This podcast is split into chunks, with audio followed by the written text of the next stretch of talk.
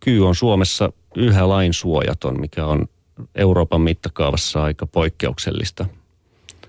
Että se, siihen on annettu tämmöinen erillinen, erillinen mandaatti, että kyy on, on ihan täysin lainsuojaton.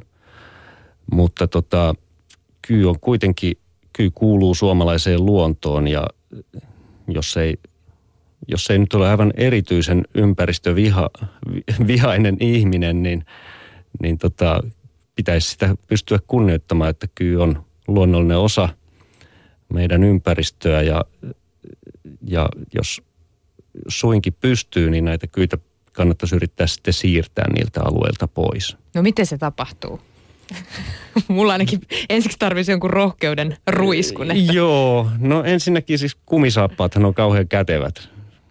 Et tota, silloin, silloinhan ei tarvitse perä, pelätä, että kyy puree, mutta siis esimerkiksi tämmöisellä kadullakasian työkalulla, missä on harja ja laatikko, niin voi yrittää äh, ajaa sen kyyn sinne boksiin ja sen jälkeen kuljettaa muualle.